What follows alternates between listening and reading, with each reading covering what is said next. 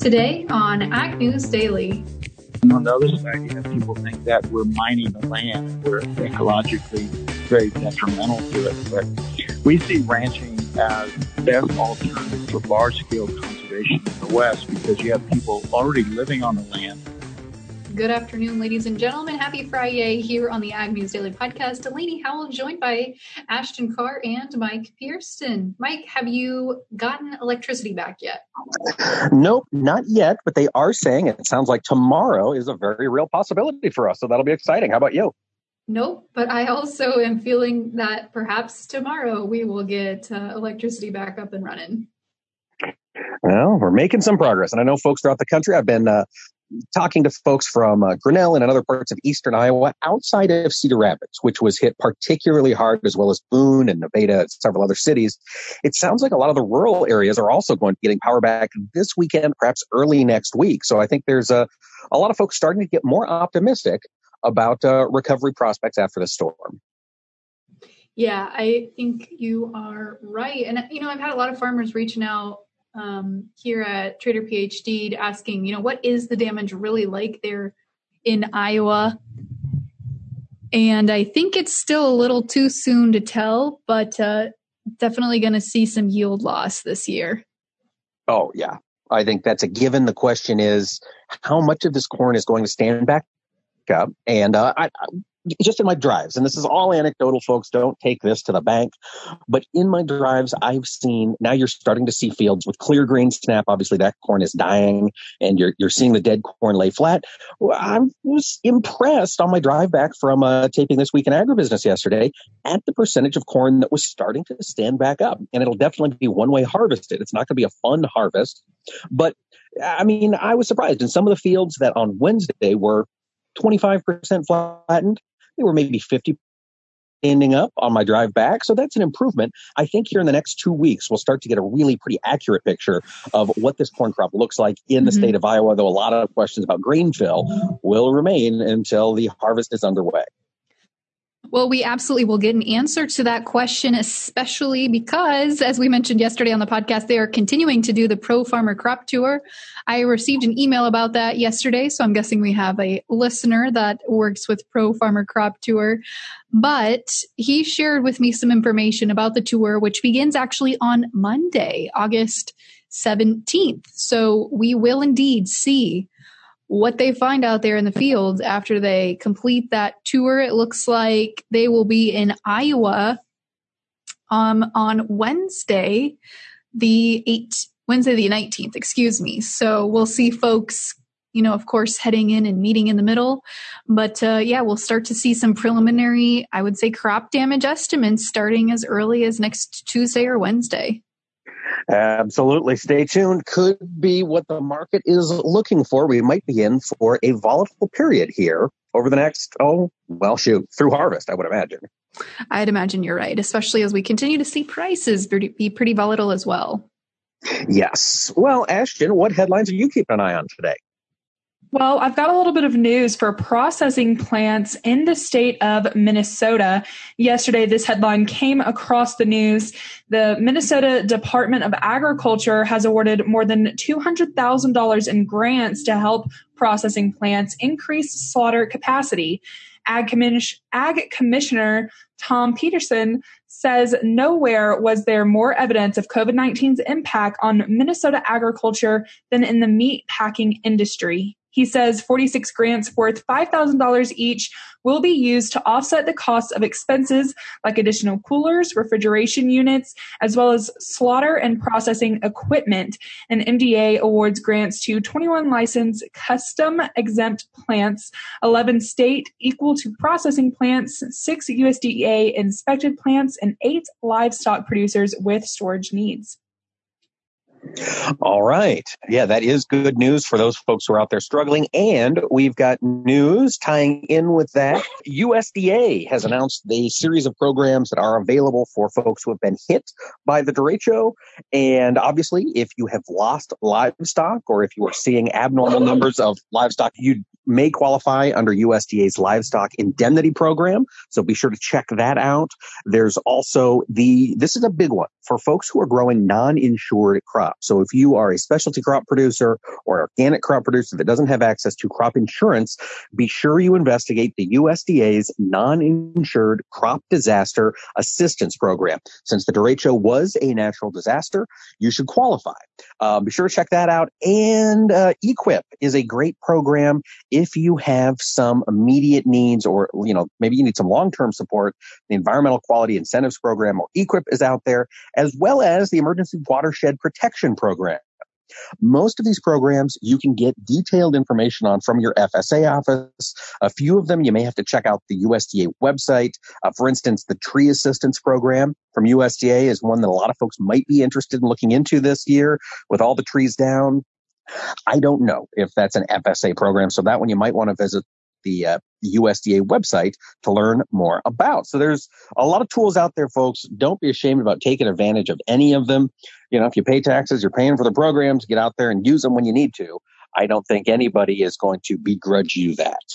No, I think definitely not. But I tell you what, of course, earlier this week we saw the Democratic presidential and vice presidential nominees secured with Kamala Harris uh, as Joe Biden's running mate. We also saw just yesterday Vice President Mike Pence was here in Iowa, more specifically at the Iowa State Fairgrounds. Unfortunately, I didn't get to go and hear him speak, but I have read some reports today talking a little bit more about what he talked about when he was visiting with farmers and folks in kind of a town hall type of meeting last yesterday yesterday not last night. But you know he took a lot of time to talk about how joe biden and kamala harris want to cut america's red meat consumption and production. And you can imagine that wasn't met very friendly by a lot of agricultural supporters and farmers and whatnot. He also spent some time talking about WOTUS and how president trump rolled that back. Um, he also went on to promise that President Trump is working to still expand ethanol markets and that they're not done doing that, but uh, didn't really talk much about the expansion of E15 year round here as much as just looking for new markets. You know, he said promises made, promises kept. They're still looking to fix that situation. Um, he didn't comment too much on the small refinery exemptions, but uh, definitely understood that that was a contentious point for a lot of folks here in rural America. So it was neat that he got to come out here. He also did a little bit of touring around, I believe, at looking to look at some of the damage that we've seen. Um, so yeah, I think a lot of folks here in Iowa were excited to go see him and talk to him. And I know Mitchell Hora, one of the folks we've had on the podcast quite a bit, went to that event. So we'll have to get him on here and get some thoughts from him about what the overall reaction was uh, from Vice President Trump or Pence's appearance. Yeah, yeah, I'd be curious to hear. You know, it's it's a shame they didn't touch on the SREs. Yeah, you know, I've been continually frustrated by this. The Trump administration acts as though they're powerless. It's like this crazy EPA just keeps granting these exemptions, and it's like, dudes, it's your EPA. Fire the people if you don't like it. I think the truth is they're happy with it. It keeps the oil industry happy, keeps the money flowing, and they're fine with it. And it's it's frustrating. So I, I wish there would have been more pushback on that, mm-hmm. but it is what it is. Uh, got some news coming out of Asia. We talked yesterday about the Chinese coronavirus outbreak that was brought on by imported frozen chicken. Well, the Philippines has taken a look at what happened in China, and they have decided to ban chicken imports from Brazil based on the the Chinese reporting of this uh, coronavirus containment on packaging. Now, the authorities in Shenzhen, the city in China, identified the chicken as coming not just from Brazil, but coming from Aurora, which is Brazil's third largest poultry and pork exporter. And uh, Aurora, as of this morning, said the Chinese Chinese government still hasn't reached out to them.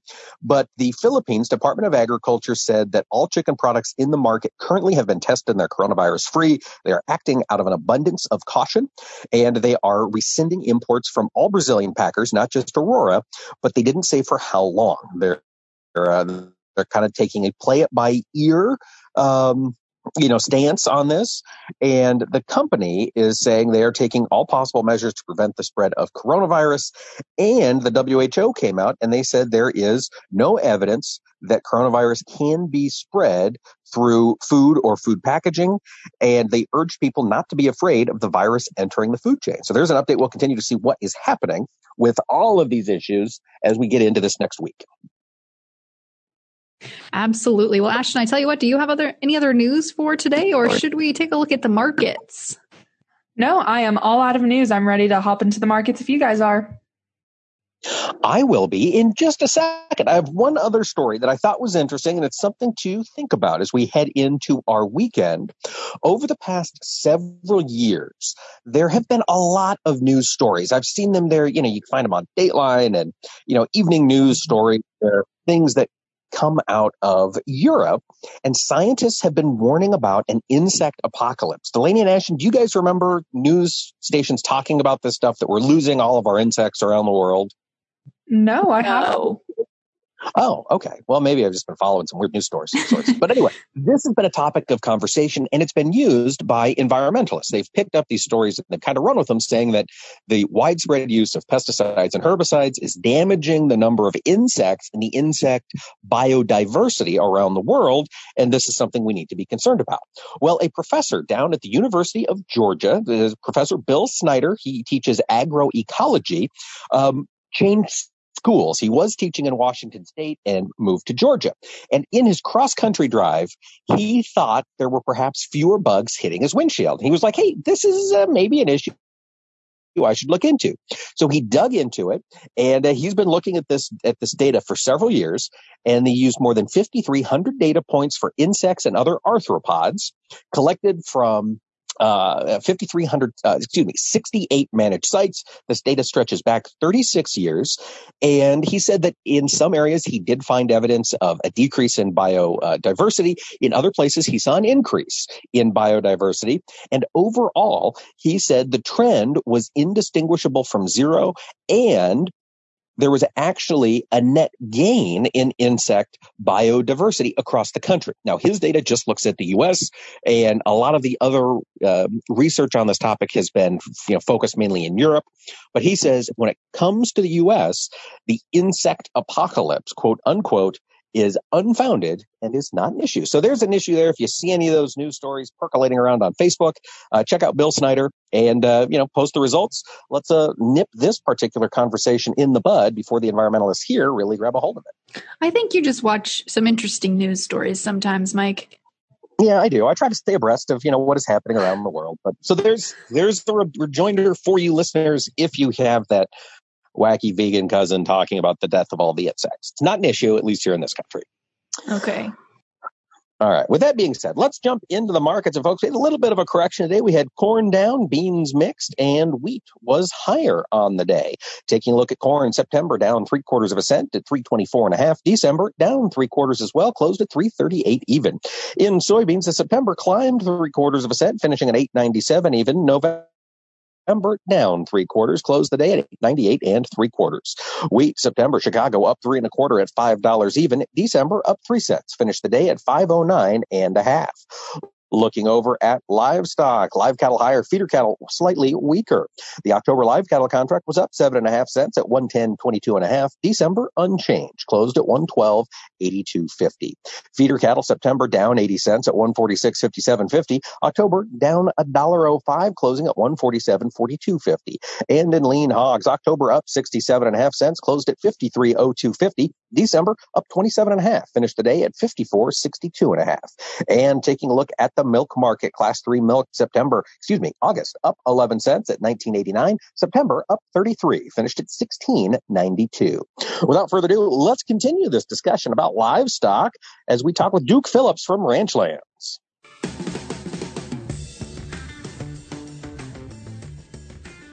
Today on the podcast, we have Duke Phillips, CEO and founder of Ranchlands in Colorado.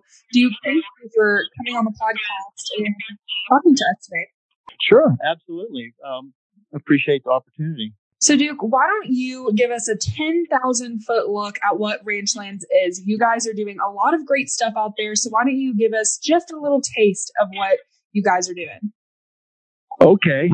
Uh, we are a, um, a cattle grazing and cattle and bison grazing uh, operation that um, runs uh, large scale operations in South Dakota, Colorado, New Mexico, and Texas. Um, they are all uh, native rangeland where we we we're producers. We raise calves and uh, usually uh, keep them over the winter and the following summer and sell. Although we can change our strategy at any time. So that that supplies 90% of our income. Uh, we're different. We're very traditional in a lot of ways, and that we use horses a lot. Uh, but we're untraditional in other ways in that we look at land as a multi-dimensional resource, not just a home for our cattle. So uh, we we have a guest business that sees people from all over the world that come to our ranches to learn about ranching and why uh, ranching is important and uh, stewardship of uh, rangelands, uh, landscape scale rangelands. Uh, we have a leather shop that manufactures goods using American um, methods, saddle making methods. Um, we have an education program that sees uh, between two and three thousand people a year that come to our ranches, uh, starting with kindergartners all the way through uh, college and adults. And these workshops or uh, programs will vary from talking about the ecosystem, um, natural um, you know, natural systems, grazing systems, and then adults, we have painting, photography, plant identification, uh, monitoring, financial planning, roping, uh, horsemanship. Um, and so, uh, over time, uh, as we have um, seen more and more people come to our ranch, um, it seems like our mission has has grown and and to include trying to build a bridge between uh, the communities that live outside town and the communities that live inside of town um, because it, there's this huge gulf uh, that's increasing um, as people spend less and less time out on the country. Um, so yeah, that that's um, uh, what I can think of now in a nutshell. That's that's really neat, Duke. It's really, really impressive and, and neat looking around your website. Like you mentioned, there are all the different facets that you are involved in. Um, but I, I want to ask a little bit more about the education component of what you guys do. Uh, as you mentioned, you have branches in quite a few different states and areas. How do you work with those communities? And are you seeing, I guess I'm envisioning kind of Yellowstone, you know, that show is really taken off here the last year or two. Um, and I'm a big fan of it. I love the lifestyle they live. I think it's super neat, but it seems like they have a lot of challenges that they deal with. Do you also face similar challenges and you know, losing land to urbanization? Are you dealing with a lot of consumers that have questions about what you're doing? And is that really what the education component is driven by? Uh, I'm not familiar with, um, the program you're talking about, um, but I think really what motivates us is, um, as we, as people came to the ranch, and they would bring teachers, they'd bring adult, their the parents, and we just became aware of how how wide the gap is uh, between people living in town and people in in nature. Um, and we'd, we'd be in a drought, like a major drought, um, and people would say, "Are you guys dry out here?" And they're only 45 minutes away. Um, you know, things like that. And so, what we're dealing with is just offering opportunities to share ideas about what ranching is, because it's probably one of the most misunderstood industries there is. On one hand, you think people, uh, cowboys, are running across the landscape, shooting guns in the air, or sitting on a hill with a straw sticking out of their mouth, looking at the landscape. You know, this very romantic um, vision. And on the other side, you have people think that we're mining the land and we're ecologically very detrimental to it. But we see ranching as best alternative for large scale conservation in the West because you have people already living on the land who are gener- generating income already that pays for the conservation strategies that are being used and who care deep, deeply about the land. And so um, it, it offers us a huge answer to all, you know, ecological problems that we have now. So we're just, you know, we have concerts where uh, we have major uh, singer songwriters that come to the ranch. It attracts, you know, 800,000 people. We have art gatherings where we invite painting, painters, photographers to come to the ranch and paint. Then we have a large um, exhibit in town. And these things started off as being potential um, businesses where we thought we could make a little extra money, and they turned almost 100% into a platform for us to talk with people and invite them out to really uh, try to understand what ranching is, um, the reality of it, rather than you know the John Wayne or the you know the the opposite. So really, it's more mission driven in terms of trying to take one of our nation's um, we see it as a cornerstone to American culture. You know, that's what ranching is, and so we're trying to uh, trying to live up to that and and uh, talk to many people as we can about it. You know, Duke, it's interesting. One of the things you highlight on your website, and it's something I've heard from a lot of friends of mine in Montana and Wyoming, is uh, well, the gulf you mentioned between folks on the ranch working the land and folks in the city and how that gulf is now spreading into ranch country. Ranches are up for sale, and they're being by folks in California or by conservation groups, and they're they're changing the use of the land. When you look at what's happening in the world of ranching from a production standpoint, what do you think can be done about it? How do we preserve this land as ranch land? Well, I think uh, first of all, you have to uh, keep the people who are living on the land there. And uh, the business of ranching is very poor, so we're losing the young generation into town. And so that's part of our model is how do we create a business that is diversified rather than just tied strictly to product land, you know, cattle production. So every land, every piece of land has something unique about it. A river, proximity to town. It could be um, skiing. It could be um, scenic values. And then every person has unique things about them that they like doing. So how do you, how do you match those things together so that a family can continue living on the ranch? Um, we get calls all the time from ranchers who have to support their their ranch by having a job in town. So, Duke, in the, the years that you've been doing this sort, sort of outreach and bringing folks to the ranch, do you think the message is sinking in? Are they learning about ranching? Have you heard feedback from folks that's positive?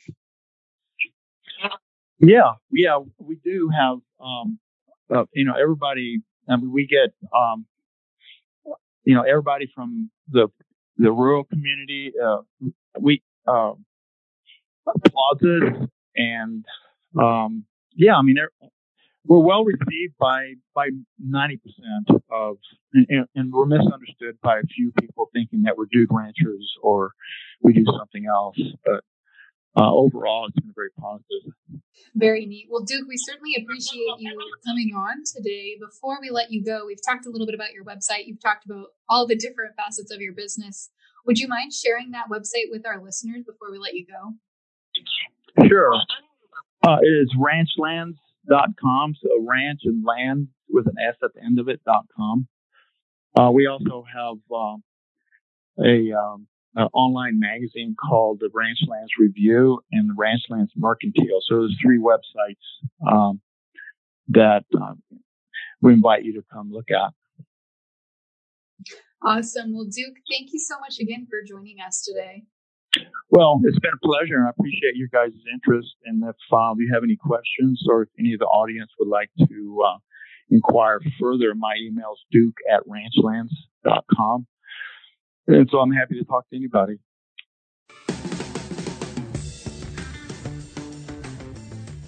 Thanks again to Duke for coming on the podcast today to tell us more about Ranchlands. They certainly have a lot going on over there, and I might just have to make a trip to Colorado. It's only about eight hours from where I'm at, so I might have to take a trip up there and get a little bit of education myself.